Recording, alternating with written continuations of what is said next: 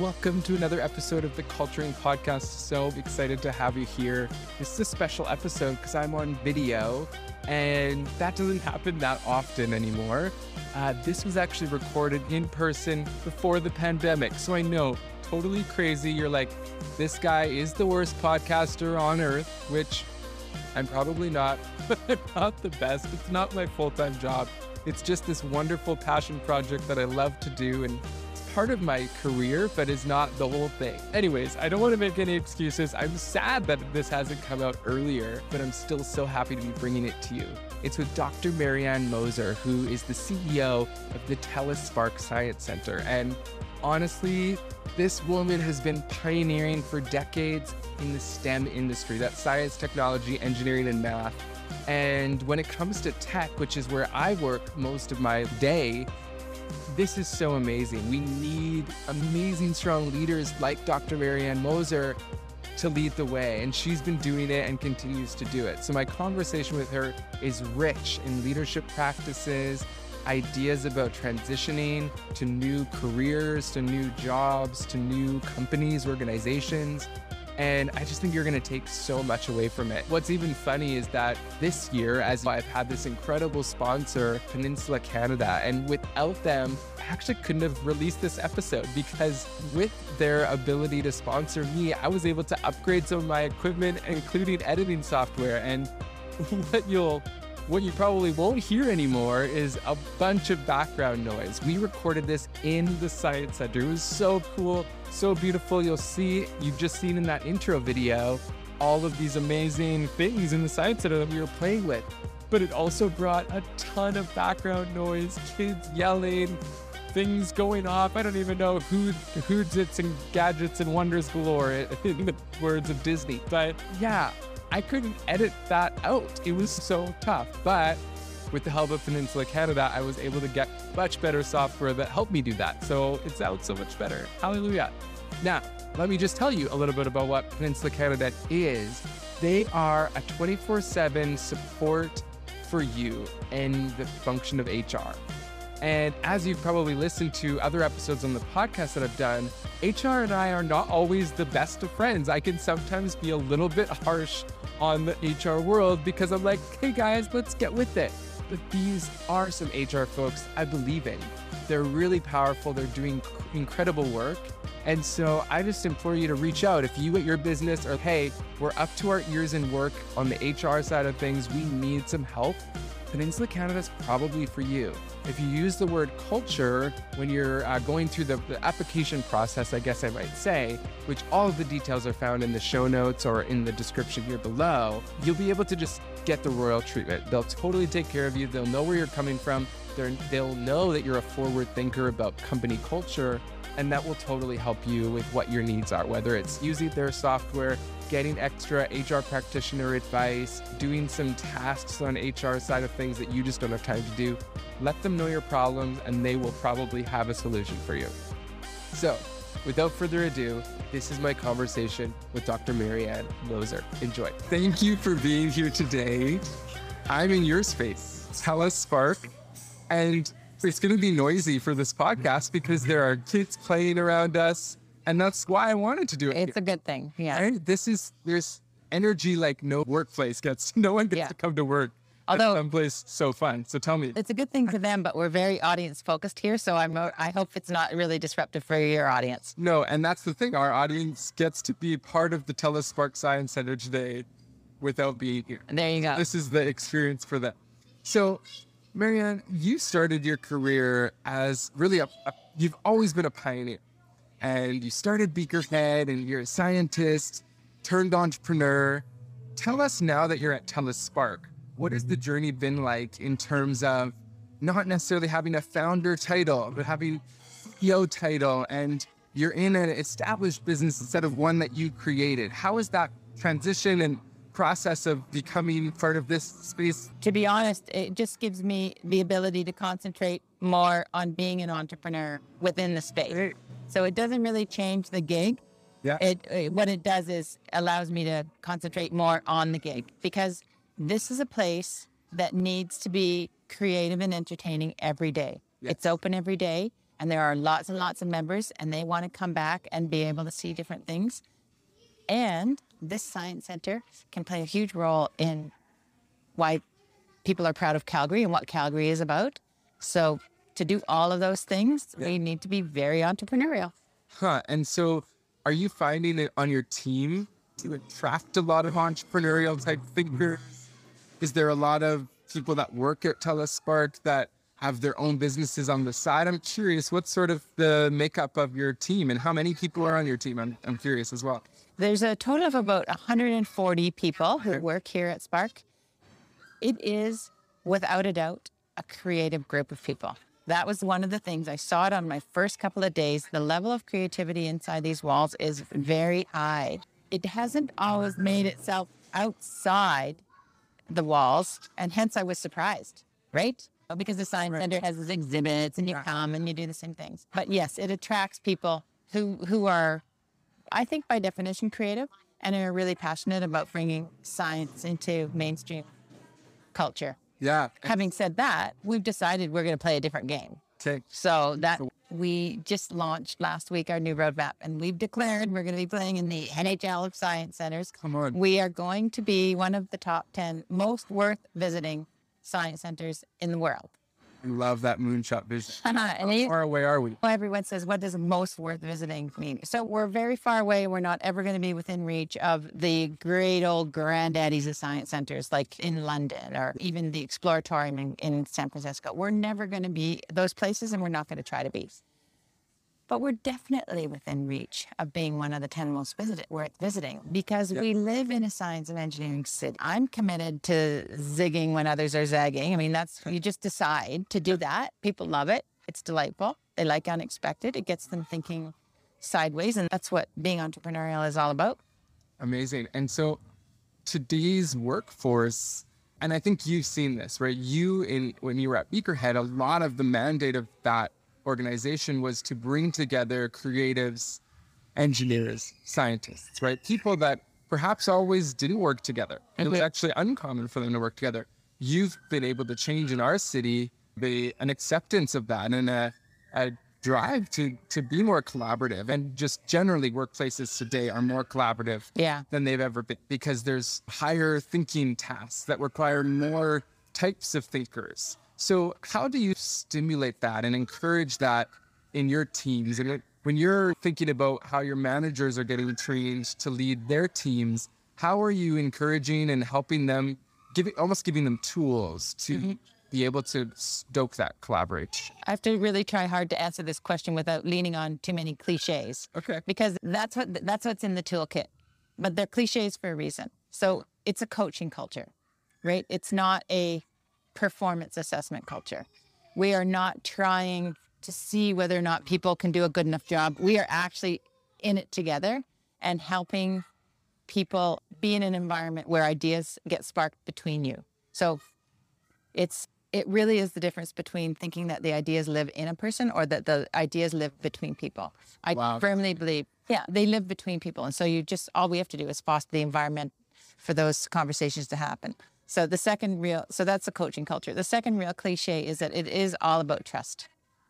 It is impossible to be creative until you have a team that trusts each other.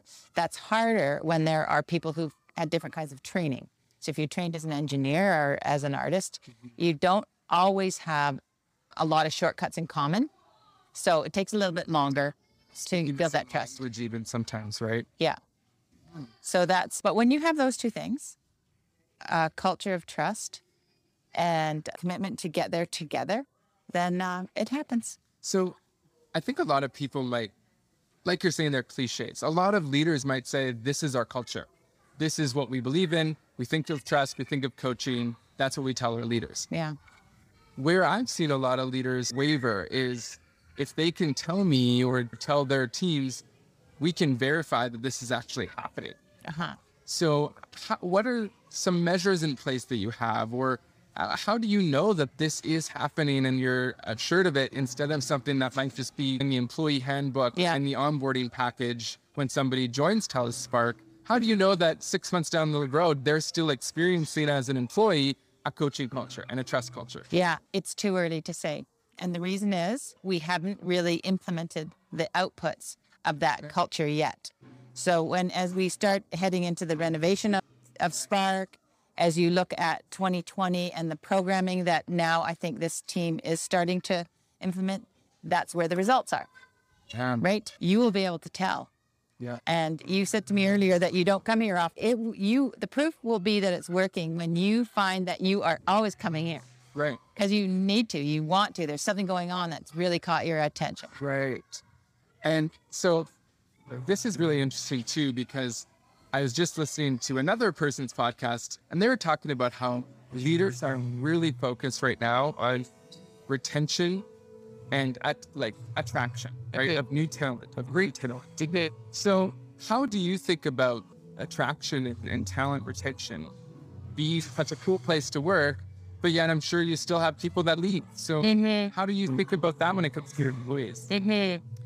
Yeah, absolutely. so how are you going to make sure that even though this is such a spectacular place to come to, it's beautiful, it's really interesting, that you still do attract great talent and retain these people? What are mm-hmm. you thinking about? What are some specific strategies that you've seen or are wanting to implement here that you're going to almost test out? So, Yeah. I think that we're going to have to communicate really clearly what kind of team and what kind of energy we're going to need on the team right now. Every organization goes has life cycles. And when you set an aspiration like the one that we have just set, it's pretty clear that we're declaring that we're going to be playing game in an international league. That's not a relaxed pace. It, that's not going to be for everyone. Yeah. It's going to be, you have to have a pretty high appetite for experimentation and agility and all that good stuff. So, not everybody wants that. It's not going to be the right place for everyone. It's, it's a sort of another cliche, but thinking about it, if you want to play in the NHL, you have to be able to play at that pace. It's not fun if you're not in shape to play a game at that pace, right? It's scary. yeah. And so this probably is also changing how you're hiring. You're thinking about your hiring. Yeah. Is that correct? Yeah. So- And be really clear. your like job application like criteria or anything like that? Not really. I mean, and to be honest, I do also think that you can work with what you've got. For the most part, I've seen people on teams perform just fine. And then I've seen them on another team and they absolutely sang. So it's sometimes it's not the people, it's the team. So I'm very interested right now in seeing just who is here because everybody here is pretty committed to the cause and and seeing if we can do some make some adjustments to the culture that people will thrive. And I say that because because I've seen the same person be a star on a certain kind of team and be good but average on another kind of team. It's the team as opposed to the Yeah. player. And so how are you getting to know the people here? That is another really good question because as an entrepreneur in these startups, I've always had pretty small teams. But even when I worked at the university or in government, I've had, you have your team. Yeah. This is a bigger organization and not as big as those giant organizations where you can really just work with your own team. So it's, it's this is large families, it's like, like an odd size. So I've really flattened out to some extent the hierarchy. And I have a very strong leadership team around me. And then I'm we've set up cross-functional teams. It's a bit of a buzzword. And but that allows me to get a chance to get to know people throughout the organization. Oh, amazing. And so one other buzzword that I wanted to get your opinion on is this concept of innovation in the workplace. So uh-huh. again, we're in a place where it's so clear this is an innovative territory, right? And you would therefore hire and attract people that take that already. But what I'm finding is really interesting. So, for example, in most organizations today that are larger, they recognize almost what you were alluding to earlier, where there are some people that don't work in certain environments, but they can thrive in others. Mm-hmm. And there are some mm-hmm. people that are made to innovate and, and they can function in that environment. And then there are some people that can just do the work. They can, once the thing's been worked out, they're like, hey, let me take it and run with it. Yeah. So do you have a team here that is like an incubation, experimentation, innovation team that's thinking about the future? and what this place looks like. What does your strategy team look like, and mm-hmm. how do you segment that off, and then maybe even transition their ideas into the rest of the organization? Yeah. We do have a strategy team. It's a design team. We've called it the Bright Spark Design Group. Like the Imagineers at Disney. I guess, yeah, yeah. The relevant thing about this is that it is not made up of people only from inside the organization, Okay. and that's really important yeah. because the this it needs we need to have a semi-permeable membrane with the rest of the world. Hmm. So that design group is made up of very creative people from different walks of life Yeah. and with a lot of international exposure. And we need to do that because of this aspiration that we've set to be one of the 10 most worth living Yes. in the world. So we have to have visited a lot of other places in the world and know what that looks like and feels like. So again, when it comes to ideas, can often be said to be cheap. Yeah. So how do you, uh, and again, as an entrepreneur, as your background, I'm sure you've had a lot of ideas that people have stepped on, trampled on, and you've had to persevere through that. So how do you do that personally? What are some of your techniques of, hey, this is an idea I have, and then it gets shut down, and you're like, okay, I still believe in that idea. How do you tell yourself to keep doing that? And then how have you shared a bit of that with your team here? Yeah. Separate ideas from their owners. It starts right there. So I'm not attached to any idea. And um, most people with design backgrounds have learned long time ago that behind every good idea, there's nine more other ones. Because if the client doesn't like the one you propose, Yeah. like who cares, right? It's not personal. And that is very important is to separate ideas from egos. Because if it's very hard on people to work in a creative environment if, if they're attached to those ideas because they do get they get thrown out or twisted or tied in knots or so i'm absolutely fine if i have something that i think is a good idea and it gets jettisoned i'm fine if it's a really good idea and i know it is or that sixth sense or your gut instinct says i know it is you do keep you do hang on to it. And i've often said having ideas is easy. Surrounding yourself with people who will say yes that's the hard part. So that's the it's not even a safety net it's the context for making sure seeds get planted right? And and those same people who tend to be enthusiastic and tend to say yes to new ideas that are good that's they're a great sounding board because they'll often they'll say no to ideas that are really stinky Yeah. and the ratio is like one to nine, right? Like, so you have to be surrounded by people who can have conversations about ideas where it's just it's like a neutral game. It's like, eh, well, would people like that, or would that be fun, or would that turn your head, or is that does that make you have a little moment of so the test applied to the idea is not about who has it or is it good. It's not even a value judgment.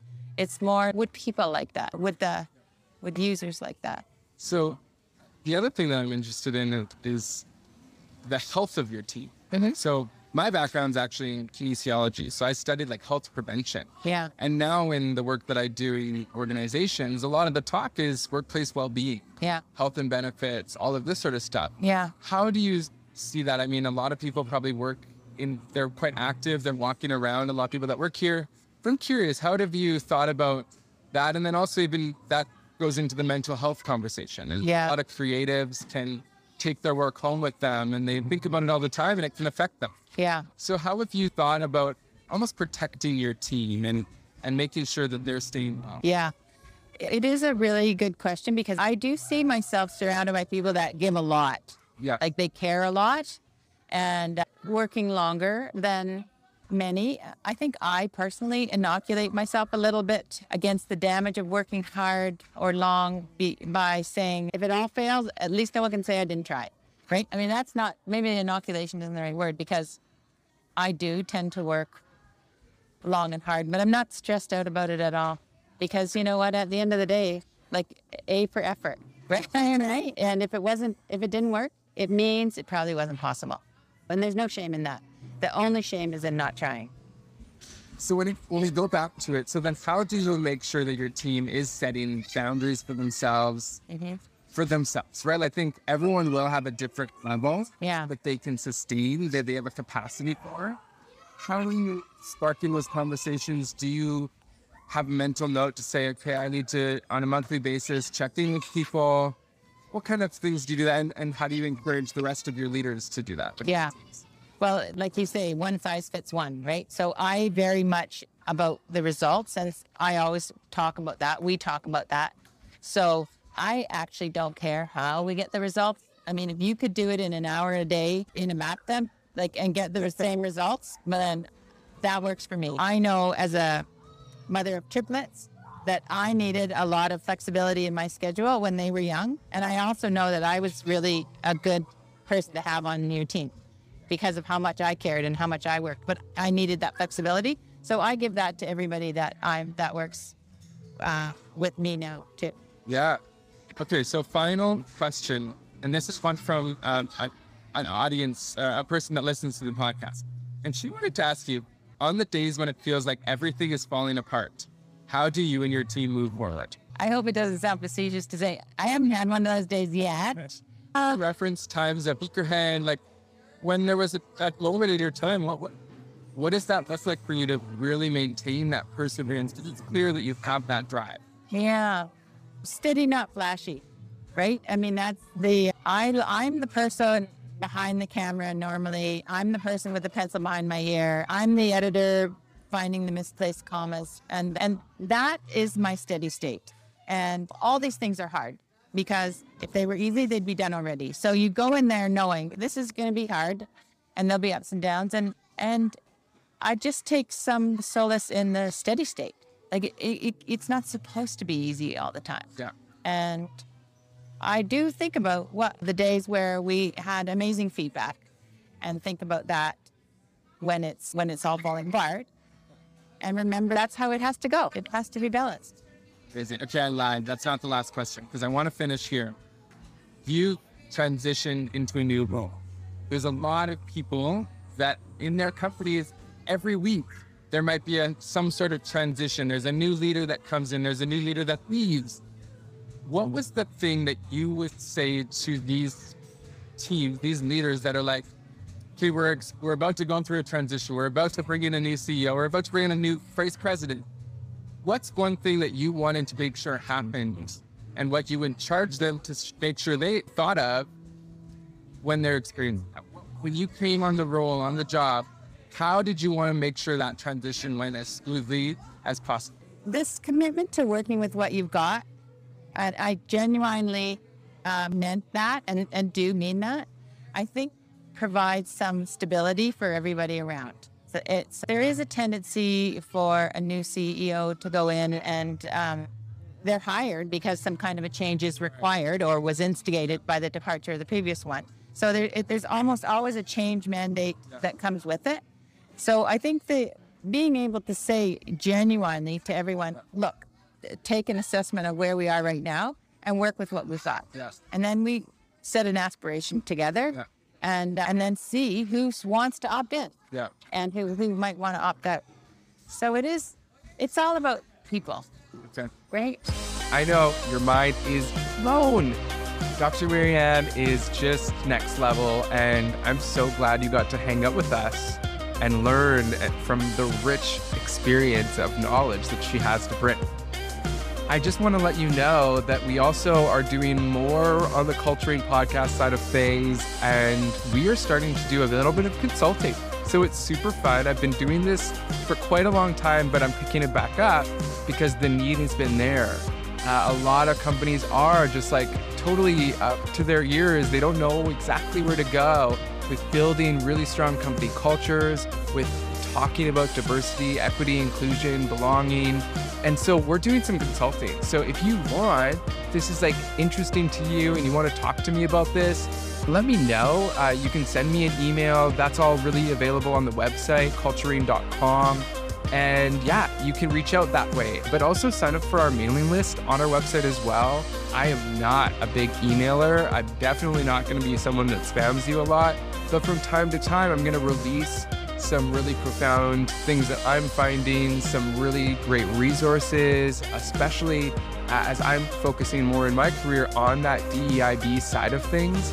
So if that's something appealing to you and something you're really working on, I'd love to connect with you as well. Reach out to me on LinkedIn, give this podcast a follow so you can keep up to date with what's going on. And obviously, if you have other colleagues that are really interested in it, please, I really appreciate if you share the podcast with them.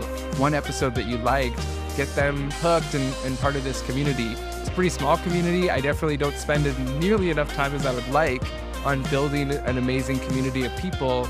But the best place to do that is LinkedIn, because that's where I hang out most of my time when it comes to community and social media. So, anyways, that's a rant, but I so appreciate you for listening to this, for listening to any episode, and covet your feedback. Send me anything that you're thinking. What would you like to see? What are you not liking? Totally open. I love feedback, so give it to me. Anyways, have an amazing rest of your day and be blessed.